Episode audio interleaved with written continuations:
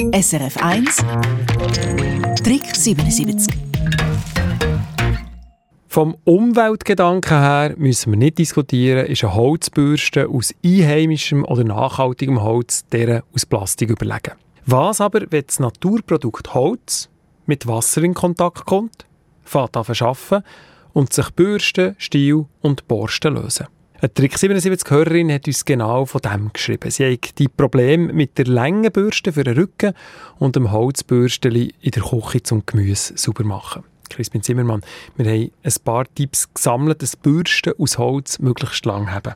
Und vorweg kommt dann eben der Satz, wo wir ein paar Mal von Hörerinnen und Hörern gehört haben, dass man da mit einem Naturprodukt zu tun hat, wo man ja absichtlich unbehandelt kaufen und wenn Holz und Wasser zusammenkommen, dann wird das Wasser aufgesogen und das Holz fängt an zu arbeiten und dann kann man eigentlich ja, gar nichts dagegen machen. Man kann aber schauen, dass man den Effekt einfach nicht zu lang wirken lassen und dass man vor allem ganz wichtig die Holzbürste nicht ewig im Wasser reinlässt, sondern tut abwaschen und nachher gut trocknen und so hat man länger dann nachher Spass und kann auch länger die Bürste brauchen. Und das haben ein paar Hörerinnen und Hörer gesagt, nämlich beim Trocknen auf Borsten stellen. Dass das Wasser eben aus den Borstenlöchern kann rauslaufen, dass man sie aufhängen oder auf Borsten drauf tut. Und da gehören die Holzbürsten natürlich auch nicht in die Abwaschmaschine rein, das sollte auch klar sein, sondern tut man von Hand abwaschen.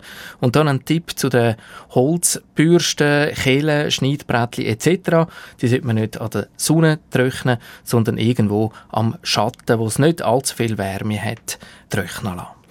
Jetzt habe ich ein paar Mails gesehen, die noch reinkommen mit dem linken Auge, wo uns geschrieben haben, dass man das raue Holz trotzdem kann behandeln kann. Mit was denn? Wir haben zum Beispiel Milchfett, das vorgeschlagen wird, Bienenwachs, wo Leute einmassieren. Dann aber auch ganz viel so Ölsachen. Und da hat uns ein Hörer geschrieben, dass man nicht Olivenöl sollte nehmen sollte, das natürlich nicht stark schmecken, sondern einfach ein neutrales Öl. Er hat jetzt zum Beispiel Raps- oder Sonnenblumenöl eingerieben. Das macht er etwa so einmal im Monat. Und dann hat uns noch ein anderer Hörer geschrieben, der auf Leinöl setzt. Das ist natürlich qualitativ ein bisschen hochwertiger und auch ein bisschen teurer. Einfach dann für Holzgegenstände, wo man nicht allzu oft braucht, dass dann eben auch nicht schade ist um das Leinöl. SRF 1 Trick 77 Eine Sendung von SRF 1. Mehr Informationen und Podcasts auf srf1.ch.